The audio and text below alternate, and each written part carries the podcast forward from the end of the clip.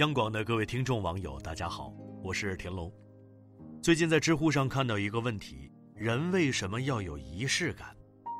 有个高赞答案是这样回答的：仪式感为每一个普通的日子和动作标定它背后的精神内涵。这也就是说，仪式感其实就是对生活的重视，把一件单调普通的事变得不一样。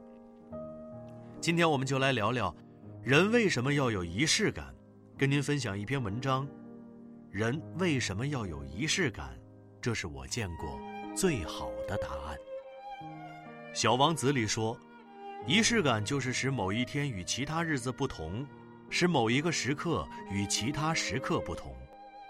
我也一直相信，仪式感对我们而言庄重而有意义，它足以让平凡的日子也可以散发出光芒。美剧《绝望的主妇》里有这样一段话，很多人的生活之所以平淡无趣，其实正是缺乏了仪式感。在电影《蒂凡尼的早餐》里，赫本喜欢穿着黑色的礼服，打扮优雅精致，在蒂凡尼的橱窗前温柔从容地将早餐吃完。她享受每一天，每个清晨，每个瞬间。她让手中的可颂面包与热咖啡如同盛宴一般。我身边有个同事，这么多年来，每次到了纪念日或者生日，他上班一定会看到桌子上一大束新鲜的花，他每次都笑得很幸福。不用猜也知道，是她丈夫送的，因为这是他们之间专属的浪漫。她告诉我，爱里的仪式感是很重要的，这是他们感情十年如一日稳定的秘密。仪式感表示了对彼此重视，还有用心程度。对于爱来说，仪式感就是尊重。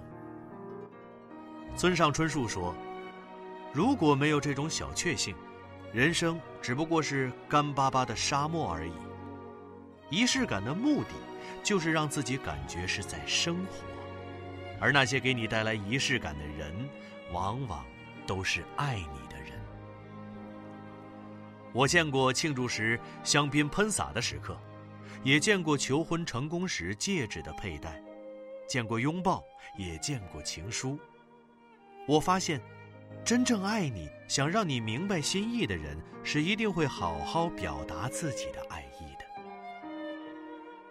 前段时间看过一段话，不觉落泪。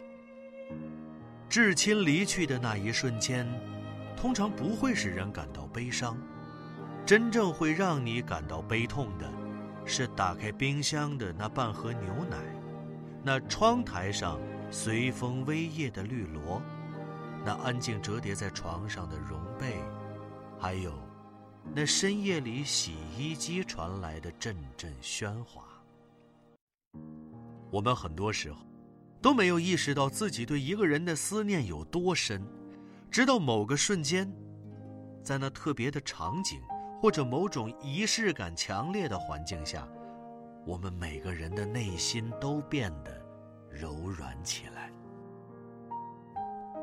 仪式感可以让我们对在意的事情怀有敬畏心理，它能唤醒我们对生活的尊重。生活里要是没有仪式感，就会弱化彼此的想念。只要仪式不断，就永远不会忘记。在洛阳有一位七十多岁的老人，在妻子去世之后种下了百亩桃花林，只因为妻子生前曾经说过自己喜欢桃花。为你种下一山的花，就是思念最好的仪式感。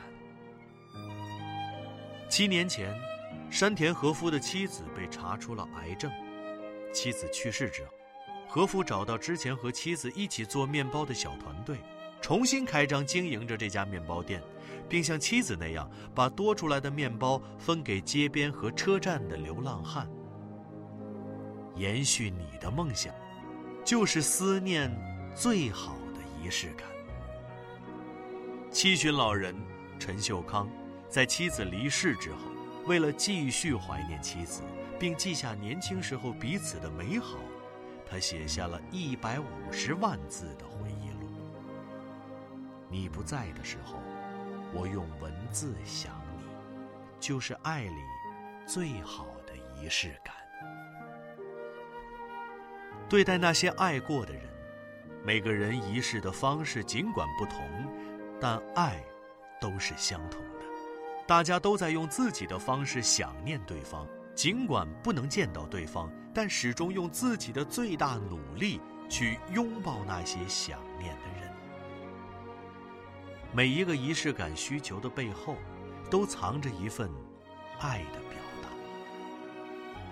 思念就是爱里最好的仪式，它让所到之处皆有温度。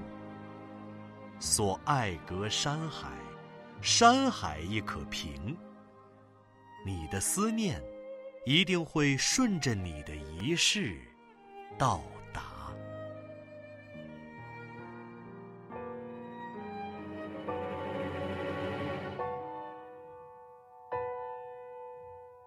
抱一抱，就当作从没有在一起，好不好？要解释都已经来不及，算了吧。付出过什么没关系，我忽略自己，就因为遇见你。没办法，好可怕，那个我不像话，一直奋不顾身，是我太傻，说不上爱别说话，就一点习惯，伤痕别纠缠，别装作感叹，就当作我太麻烦，不停让自己受伤。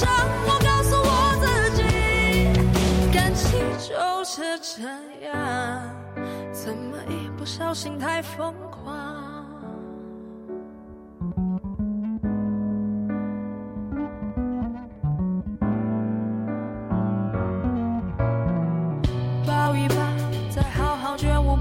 笑容好不好？有亏欠我们都别追究，算了吧，我付出再多都不足够。我终于得救，我不想再献丑，没办法，不好吗？大家都不留下。面上相处总会泪花，说不上爱别说话，就一点喜欢，说不上恨别纠缠，别装作感叹，就当作我太麻烦，不停让自己受伤。